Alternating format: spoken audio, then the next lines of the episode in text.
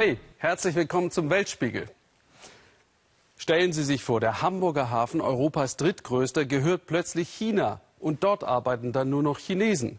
Das klingt absurd, das ist weltweit bereits Realität. Chinesischen Investoren gehören die Häfen in über 40 Ländern. Entweder ganz oder sie haben Anteile daran. Die Chinesen steigen gezielt dann ein, wenn Länder hohe Schulden plagen. Griechenland, Spanien und Belgien in Europa. Und noch viel stärker vor Chinas Haustür, im für sie strategisch gut gelegenen Sri Lanka. Dort regt sich massiver Protest und Markus Spieker war mittendrin.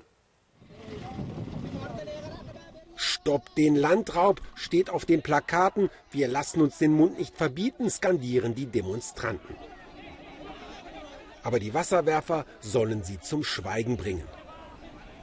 Die Anführer des Protests sind buddhistische Mönche. Sie werfen der Regierung vor, das eigene Land blind an China zu verkaufen. Die Chinesen kommen und heiraten unsere Frauen. Ich kenne da schon einige Fälle. Und sie besetzen unser Land. Sie sind viel gerissener als wir. Ich weiß nicht, was unsere Regierung getrieben hat, uns an sie zu verscherbeln. Eins weiß ich, sie sind gekommen, um zu bleiben. Um diesen Hafen geht es vor allem, den bald größten Hafen des Landes. Aber er gehört nicht Sri Lanka, sondern für die nächsten 99 Jahre China, Dafür erlässt China dem Inselstaat einen Teil seiner hohen Schulden. Den Hafen besichtigen dürfen wir nicht. Die neuen Pächter geben weder Drehgenehmigungen noch Interviews. Überall Kontrollen und Absperrungen. Dahinter sollen tausende chinesische Arbeiter hausen, heißt es in Hambantota.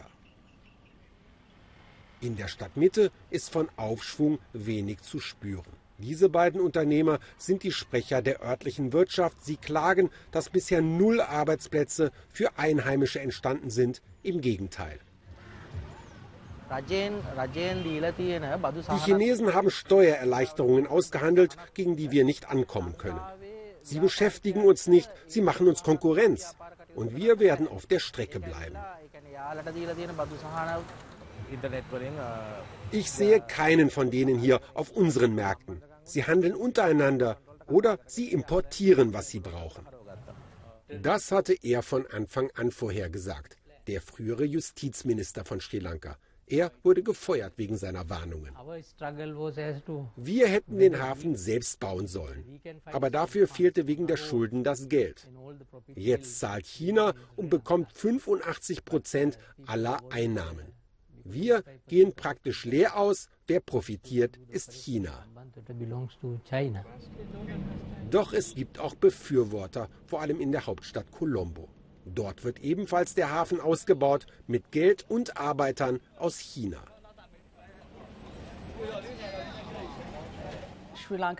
Sri Lanka hat das Potenzial, ein Verkehrsknotenpunkt zu werden, wie Singapur oder Dubai.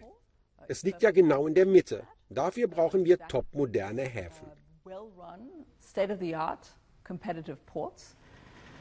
Dass China das arme Sri Lanka wirtschaftlich unter Druck setzen würde, vielleicht bedauerlich, heißt es hier aber ohne Alternative.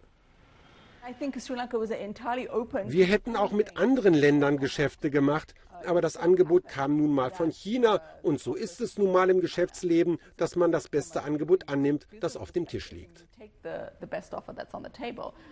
Zur Wahrheit gehört aber auch, dass Sri Lanka nichts anderes übrig blieb, wegen ihm. Der inzwischen abgewählte Präsident hatte sein Land bei China hoch verschuldet für Prestigeprojekte in seiner Heimatstadt Hambantota, mit denen er sich selbst ein Denkmal setzen wollte. Dort ließ er diesen Flughafen bauen, den, wie Kritiker spotten, leersten internationalen Flughafen der Welt. Ein teurer Flop, genau wie das riesige Kongresszentrum, in dem die letzte Veranstaltung vor Monaten stattfand. Nun soll noch mehr Platz gemacht werden für den Ausbau des Hafens und ganze Dörfer müssen verschwinden. Für die Bewohner bedeutet das, dass sie umgesiedelt werden, 150 Kilometer weit weg. Diese Ladenbesitzerin und ihr Vater erwarten jeden Tag die Bulldozer, die ihre Hütte platt machen sollen. Vor mir haben bereits vier Generationen im Dorf gelebt. Ich habe 36 Jahre hier verbracht und will nicht weg. Und meine Kinder wollen auch nicht ihre Freunde verlassen.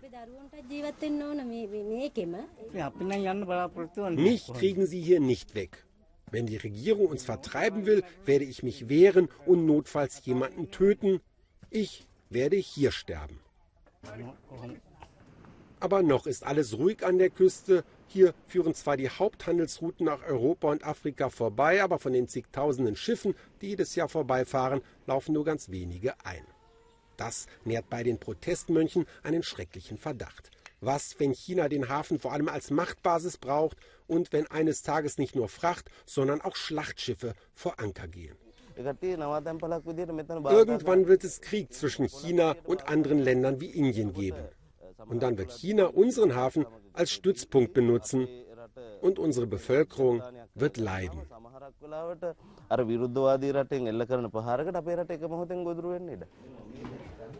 Die Sorgen sind groß bei den Gläubigen, die gekommen sind, sich im Kloster die Zukunft vorhersagen zu lassen. In der Regel sagt der Mönch, dass die Zeichen gut stehen für eine geplante Hochzeit oder die Gesundheit. Aber wenn es um den Hafen geht und die Unabhängigkeit der nächsten Generation, da prophezeit er düstere Zeiten. Der Hafen in Sri Lanka ist Teil von Xi Jinpings Großprojekt Neue Seidenstraße. Man könnte auch sagen, so sieht Freihandel auf Chinesisch aus. China will Deutschland auf seine Seite ziehen, weil die USA gerade wegbrechen. Ein Blick auf die Karte zeigt, wie die Weltlage für Deutschland und seine Unternehmen bedrohlich eng wird. Den Handel mit Russland beschränken Sanktionen. Die Kündigung des Iran-Abkommens durch die USA trifft über 10.000 deutsche Firmen, die nun von US-Sanktionen bedroht sind. Und die US-Zölle gegen die EU haben ebenfalls Deutschland im Visier. Mit den Handelszöllen zeigt der US-Präsident seinen Wählern, er legt sich für sie sogar mit Amerikas engsten Verbündeten an und entscheidet mal wieder aus dem Bauch heraus.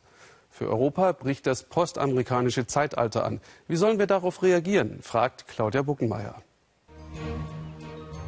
Ein Mann ohne Selbstzweifel. Ein US-Präsident, der gerne seine Macht demonstriert. Überall auf der Welt.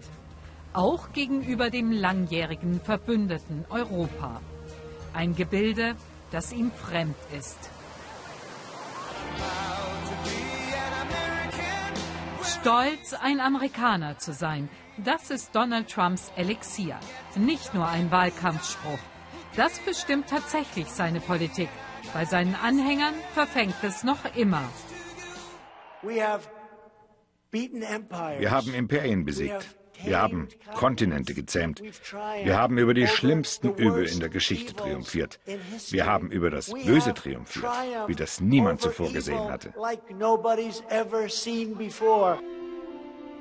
Trump will Respekt von den Europäern und Anerkennung für seine politischen Entscheidungen.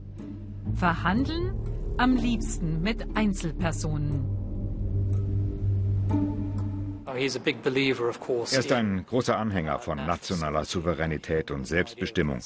Er glaubt nicht an supranationale Institutionen.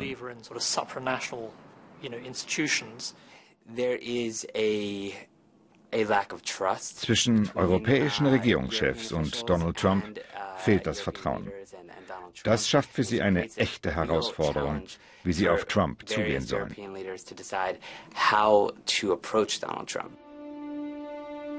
Denn es ist immer das gleiche Muster. Die Europäer suchen den Kontakt, verhandeln, bieten Kompromisse, hoffen. Beispiel Rückzug aus dem Klimaabkommen. The United States will withdraw from the Paris Climate Accord Aufkündigen, um dann neu zu verhandeln. Trumps Strategie. Beispiel Jerusalem und die Nahostpolitik. Im Dezember verkündet, im Mai ernst gemacht. Die USA verlegen ihre Botschaft nach Jerusalem. Trump will so Bewegung in die Nahostverhandlungen bringen, im Alleingang. Beispiel Ausstieg aus dem Iran-Abkommen. Emmanuel Macron versucht Trump für sich einzunehmen, Sie demonstrieren eine Männerfreundschaft. Angela Merkel folgt zum nüchternen Arbeitsbesuch. Zwei europäische Strategien, beide ohne Erfolg. I am announcing today that the United States will withdraw from the Iran nuclear deal. Der US-Präsident gibt den Ton an. Er fordert mehr Geld fürs Militär und die Europäer folgen.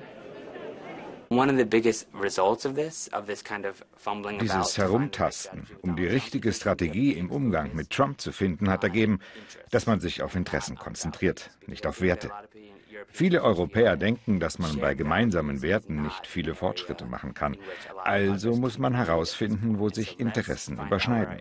Wo sie das nicht tun, muss man einen Weg finden, diese zu verteidigen selbst wenn das eine Konfrontation mit den USA bedeutet. Beispiel Zölle. Eine Unterschrift, die besiegelt, dass nichts mehr so ist, wie es immer war. Dass langjährige Verträge mit einem Federstrich ausradiert werden können. Für seine Wähler gegen alle Expertenwarnungen. Was heißt das jetzt für Europa? Aufbegehren oder nachgeben? Die Europäer brauchen Einigkeit und jemanden auf Augenhöhe mit Trump. Ich würde diese Regierung nicht als isolationistisch bezeichnen. Sie verfolgt einfach konsequent die nationalen Interessen der USA. Ich erwarte nicht, dass Europa in dieselbe Rhetorik wie Trump verfällt, aber die Europäer könnten ihm stärker drohen und ihm auf seinem Spielfeld begegnen. Darauf zu warten, dass Trump sich ändert, eine Sackgasse. Er fühlt sich stärker denn je. Wir werden wieder respektiert, auch im Ausland. Zu Hause stellen wir unseren Wohlstand wieder her. Es ist höchste Zeit.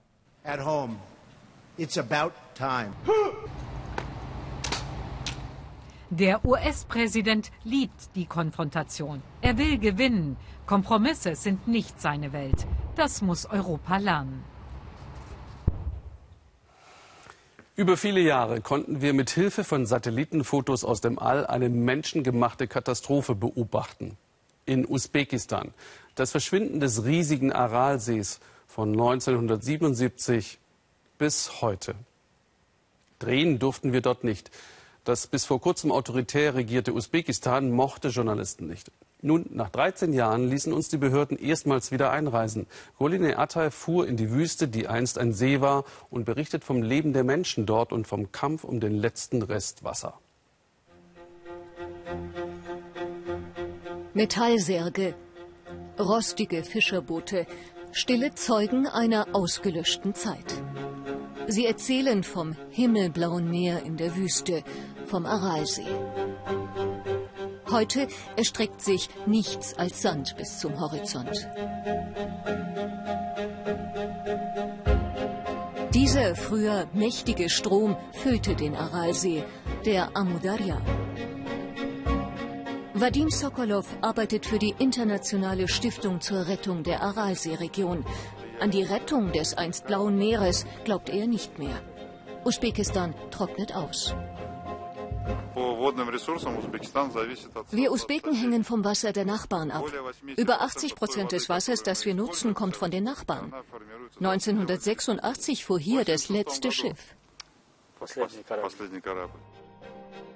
Mehr als 1000 Konferenzen konnten eine der größten Naturkatastrophen der Welt nicht aufhalten.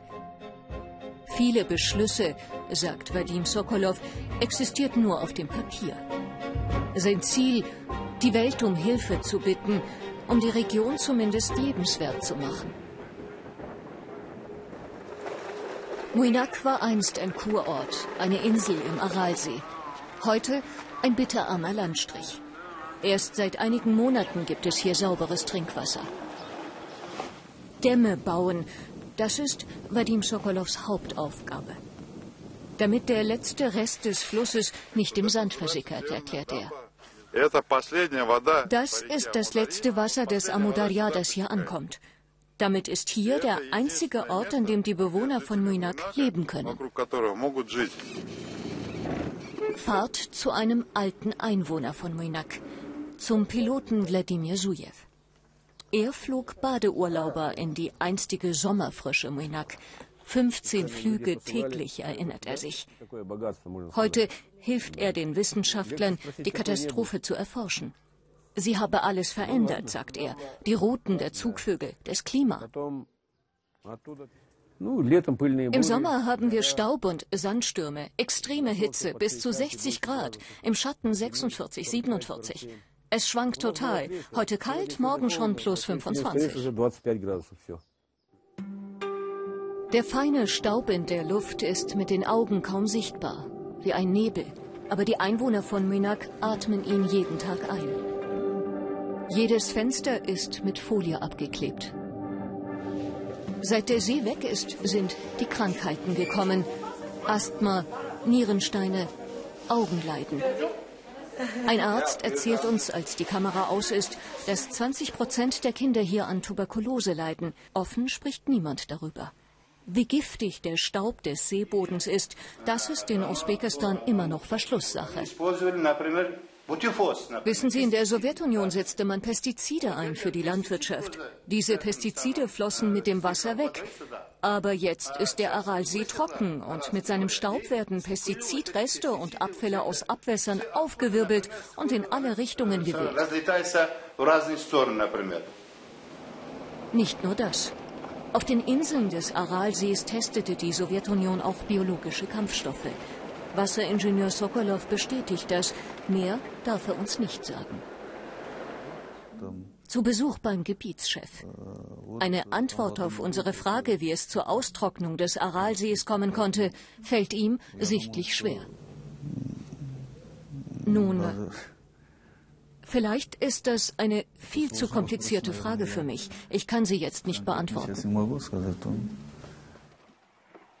Wir sind von nun an im Visier. Ein Beamter verfolgt uns. Unsere Fahrer werden angerufen und gefragt, wo wir sind, über was wir sprechen.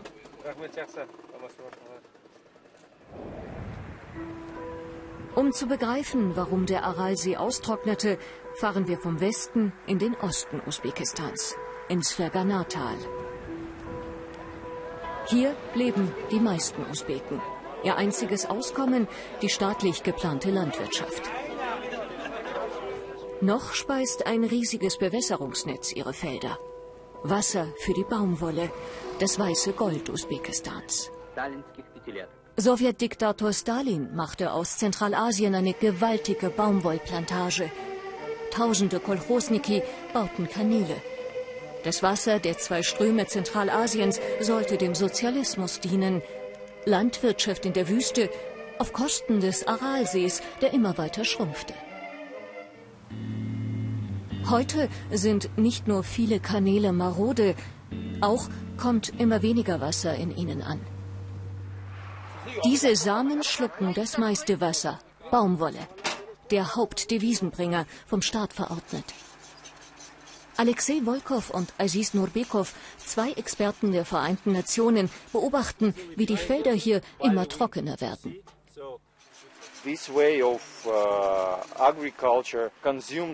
Uh, Diese traditionelle Landwirtschaft verbraucht sehr, sehr viel Wasser. Wenn wir anders anbauen, so wie wir es vorschlagen, dann könnten wir riesige Mengen Wasser einsparen. Wasser sparen, ein Kampf gegen Windmühlen. Die Bauern wollen sich nicht verändern. Sie wollen alles genauso machen, wie sie es schon immer gemacht haben. Was die hier gerade machen, ist, diese Erde umzubringen.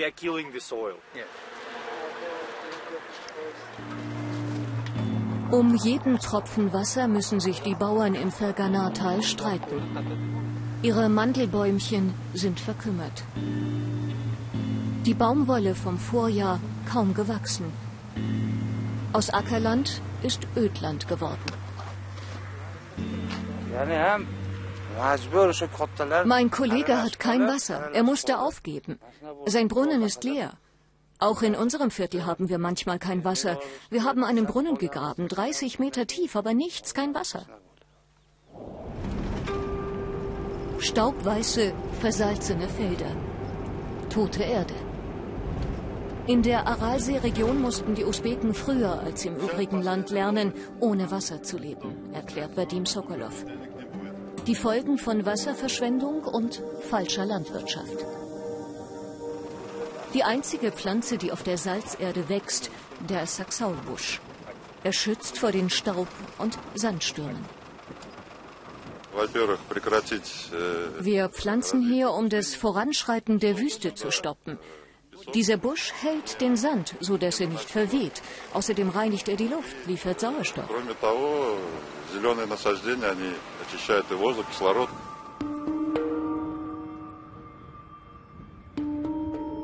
Eine Reise zum letzten Überrest des Aralsees. Ein Bruchteil nur des alten Sees, knapp 100 Kilometer vor Kasachstan. Wasseringenieur Vadim Sokolov glaubt nicht, dass sich das Blaue Meer einfach zurückholen lässt. Seine Aufgabe, erhalten, was noch geblieben ist. Ein normales Leben für die Bewohner dieses Katastrophengebiets. Ein schönes Bild hier, nicht wahr? Aber es ist traurig. Das Werk des Menschen hat zu dieser Tragödie geführt. Was nun? Wir müssen die Natur schützen, uns zur Natur anders verhalten. Aber die Menschheit muss wohl erst aus ihren Fehlern lernen. Es ist traurig. Ohne internationale Hilfe, sagt er, sei sein Kampf gegen die Ausbreitung der Wüste in Usbekistan aussichtslos. Es gibt noch einen Grund, warum das Wasser in Usbekistan knapp ist.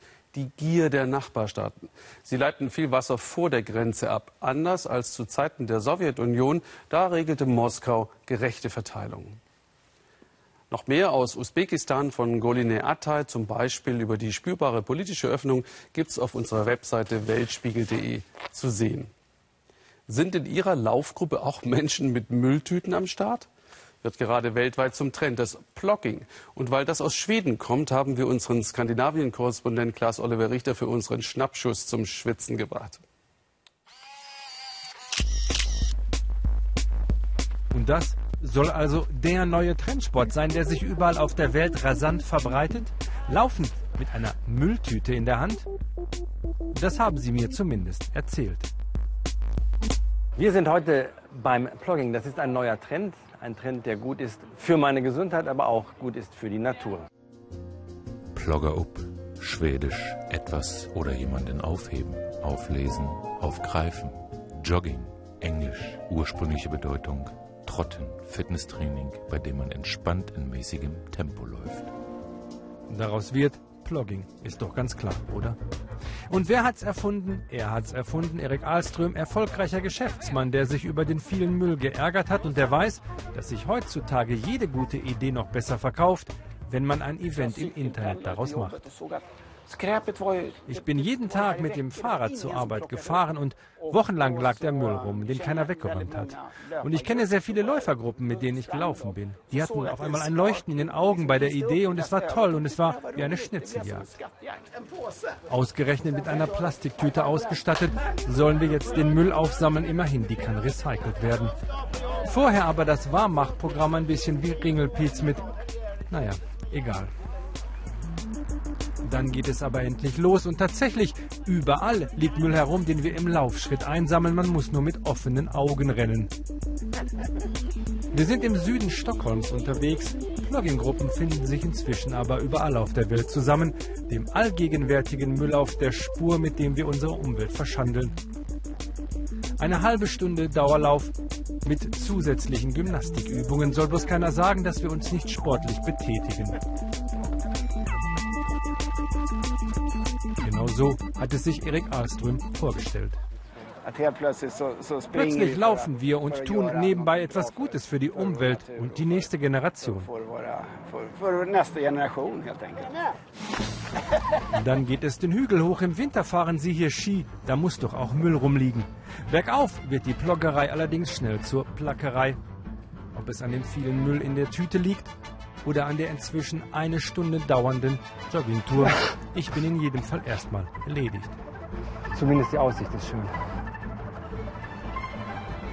Weil alle so viel Spaß hatten und für eine gute Sache unterwegs waren, gibt es ganz oben das obligatorische Gruppenfoto mit vollen Mülltüten. Also bis zum nächsten Mal beim fröhlichen Plogging.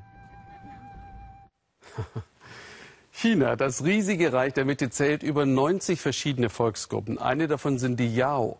Die fast drei Millionen Angehörigen dieser Minderheit leben in den grünen Bergregionen im Süden. Wir haben Mario Schmidt zu ihnen geschickt, wegen der opulenten Frisuren ihrer Frauen. Denn diese schneiden ihr Haar am 18. Geburtstag zum letzten Mal in ihrem Leben. Eine Zeremonie, die auch viele Touristen anlockt. Geschickt geben die Yao ihre Traditionen weiter und das erweist sich als recht lukrativ.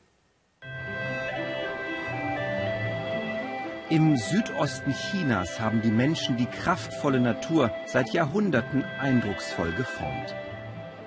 So sind die berühmten Reisterrassen entstanden. Und im Dorf Huanglur die märchenhaften Frisuren der Yao-Frauen.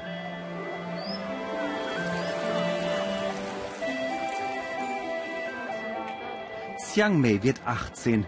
Morgen werden ihr deshalb die langen Haare abgeschnitten. So ist es Brauch bei der Yao-Minderheit in China. Nur einmal vor zehn Jahren war bislang eine Schere an ihren Haaren. Natürlich werde ich traurig sein. Meine Haare habe ich so viele Jahre. Sie sind ein Teil von mir. Es wird mir nicht leicht fallen, sie abschneiden zu lassen. Für die ganze Familie Pan ist morgen ein wichtiger Tag, ein besonderes Fest. Der Vater findet tröstende Worte für die Tochter. Dass sie die Haare schneiden muss, ist einerseits traurig. Aber danach gilt sie als erwachsen. Und ihre Haare werden wieder lang werden. Schließlich sind wir das Langhaardorf.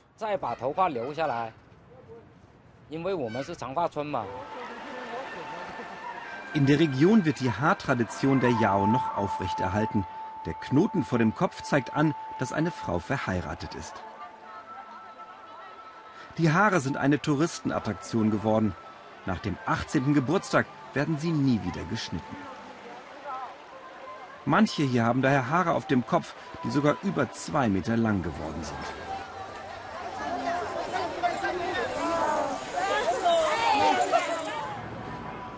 Familie Pan betreibt eine Pension mit Restaurant. Sie leben vom Tourismus. Tochter Xiang Mei besucht ein Internat und ist nur ein Wochenende im Monat zu Hause. Das Erwachsenwerden-Ritual ist ihr wichtig. Sie hätte auch Nein sagen können. Mutter Liu Feng legt Xiang Mei für den morgigen Festtag die traditionelle Kleidung mit dem Schmuck hin.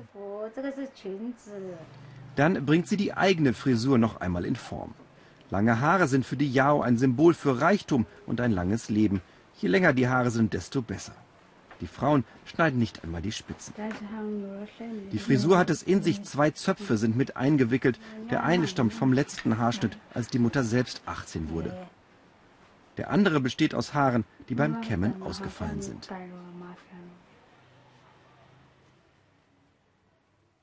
Jedes Haar, das auf den Boden fällt, sammeln wir auf. Wir werfen keins weg, sondern binden sie zusammen und legen sie mit auf den Kopf.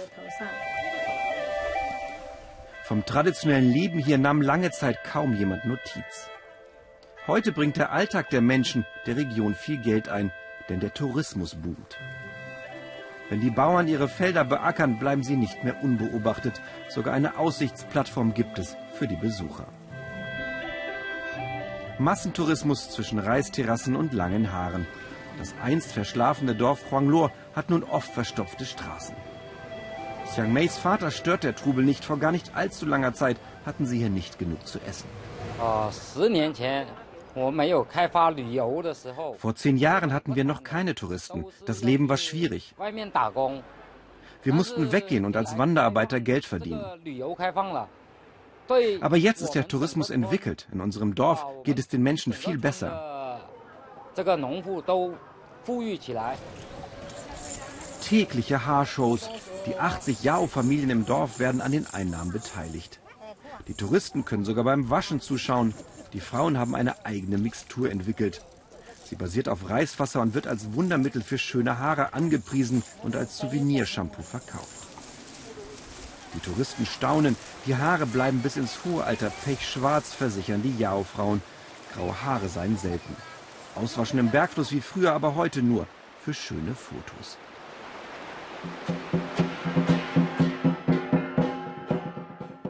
Xiang Mei ist bereit und der Dorfplatz ist noch voller als sonst. Nur an einem Tag im Jahr nach dem Mondkalender gibt es das Ritual. Diesmal ist Xiang Mei das einzige Mädchen im Dorf, dem die Haare abgeschnitten werden.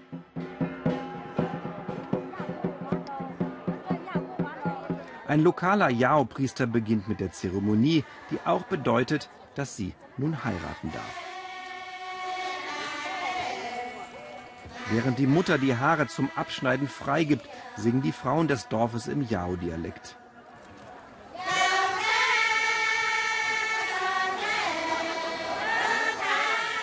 Dann kämpft sich eine Küchenschere durch das kräftige Haar.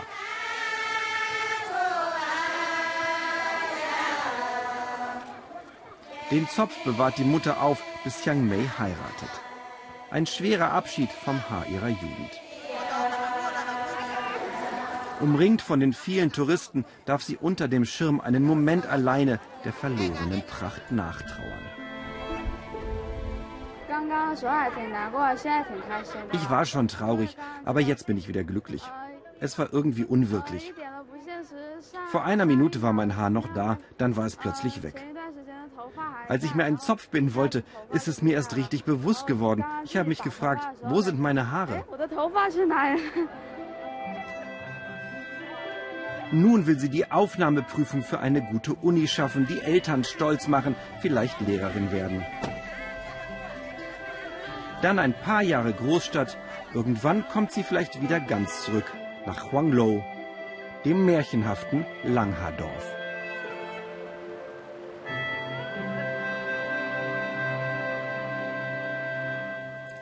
Wenn Sie hierzulande schwer krank sind, ohne fremde Hilfe nicht zum Arzt kommen, dann bringt Sie ein Krankenwagen in die nächste Klinik. Anders ist das in Argentiniens Hauptstadt Buenos Aires. Hier ist ärztliche Versorgung eine Frage des richtigen Wohnviertels. In die armen Vororte traut sich der staatliche Gesundheitsdienst nicht mehr, aus Angst vor der Gewalt der Straßengangs. Diese Aufgabe haben nun Ehrenamtliche übernommen mit dem Konterfei Che Guevaras. Matthias Ebert war mit ihnen unterwegs. Ein Nachbarschaftsprojekt, das Mut macht. Ihre Dankbarkeit kann sie kaum ausdrücken. Wenn es die Helfer vom Corriente Vichera nicht geben würde, käme Susana Castillo gar nicht erst aus dem Haus. In einer halben Stunde hat sie einen Termin im Krankenhaus. Seit ihrem Sturz auf dem Weg zur Arbeit ist Susana angewiesen auf den kostenlosen Transport des Corriente Vichera, zu erkennen am Konterfei eines argentinischen Armenpriesters und dem von Che Guevara. Sie sind Helden für die Menschen hier, in den armen Vierteln von Buenos Aires. Ich kann mir keinen anderen Krankentransport leisten. Als Putzfrau arbeite ich schwarz. Jetzt mit gebrochenem Fuß habe ich kein Einkommen. Bajo Flores, eine der größten Armensiedlungen am Rande von Buenos Aires. Und wie viele sagen, eine der gefährlichsten. Marcos ist abends Kellner Tagsüber fährt er die Che Guevara-Ambulanz. In diese Viertel traut sich die staatliche Ambulanz nicht hinein und wenn, dann nur mit Polizeischutz. Wir aber gehen rein, schnell und zupackend.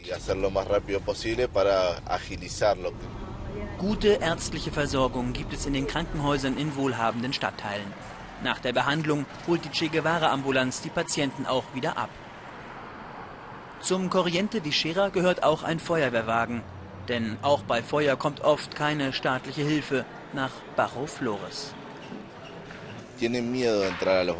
Der Staat hat Angst, in die Slums zu gehen, wegen der Überfälle und der Armut. Also haben wir uns organisiert und unsere eigene Notfallambulanz ins Leben gerufen.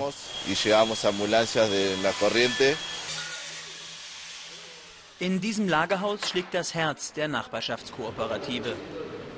Die einen zimmern Tische, die anderen kochen für die Nachbarn. Eine warme Mahlzeit für die vielen, die in Bajo Flores unter der Armutsgrenze leben. Dann übernehmen Valeria und Romina. Die Krankenschwestern arbeiten sonst in einem staatlichen Krankenhaus. Ihr freiwilliger Dienst hier bringt ihnen ein Zubrot. Denn seit kurzem unterstützt sogar der Staat das Nachbarschaftsprojekt mit Geldern. Der arbeitslose Matthias Balthasar kann nur am Stock gehen. Seit einer Not-OP vor sechs Monaten. Ich hatte einen Tumor im Kopf. Der hat meine linke Körperhälfte gelähmt. Jetzt muss ich jede Woche zur Therapie, um alles neu zu erlernen. Einen Monat lang konnte Matthias nicht sprechen, sich nicht bewegen.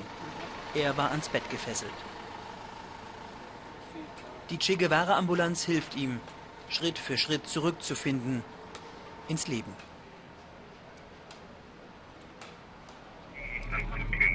Überall in Bajo Flores zeigt die Polizei zwar Präsenz, doch das Sagen haben Drogengangs. Am Rand der Hauptstraße liegen Cracksüchtige. Auch um sie kümmern sich die Freiwilligen. Hier gibt es viele Überfälle. Wir werden dann gerufen, wenn es zu Verletzungen durch Messer und Waffen kommt.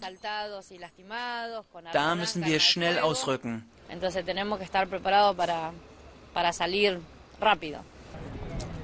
Immer wieder geben einzelne Schicksale den Helfern Kraft. Einmal die Woche besuchen sie einen Patienten, der ihnen ans Herz gewachsen ist. Das jüngste von vier Kindern von Gabriela Acosta leidet an einer unheilbaren Nervenkrankheit. Als Octavio Cesani zwei Jahre alt war, begannen seine spastischen Lähmungen. Der Corriente Vichera besucht den 20-Jährigen regelmäßig und fährt ihn zur Therapie, damit sich sein Zustand nicht weiter verschlechtert. Als er einen Anfall hatte, kamen sie mit einem Ärzteteam und fuhren ihn sogar in drei verschiedene Krankenhäuser. Das war großartig. Für ein etwas würdevolleres Leben ist sie unterwegs.